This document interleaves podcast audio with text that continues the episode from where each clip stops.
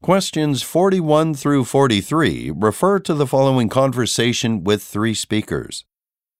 Hi, we're looking for the Glen Creek hiking trail. We heard it was at the end of this road, but we can't seem to find it.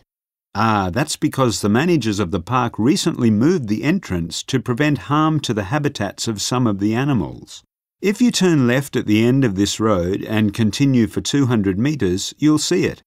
It's marked by a green sign that can be hard to spot at first. Just keep an eye out. Do you have a map of the park we could look at? Ours was printed five years ago and probably isn't very accurate anymore. Right. That's why we are having such a difficult time finding our way. Sure, I picked one up at the visitors centre. I don't need it anymore, so why don't you take it? Thanks. That should really come in handy.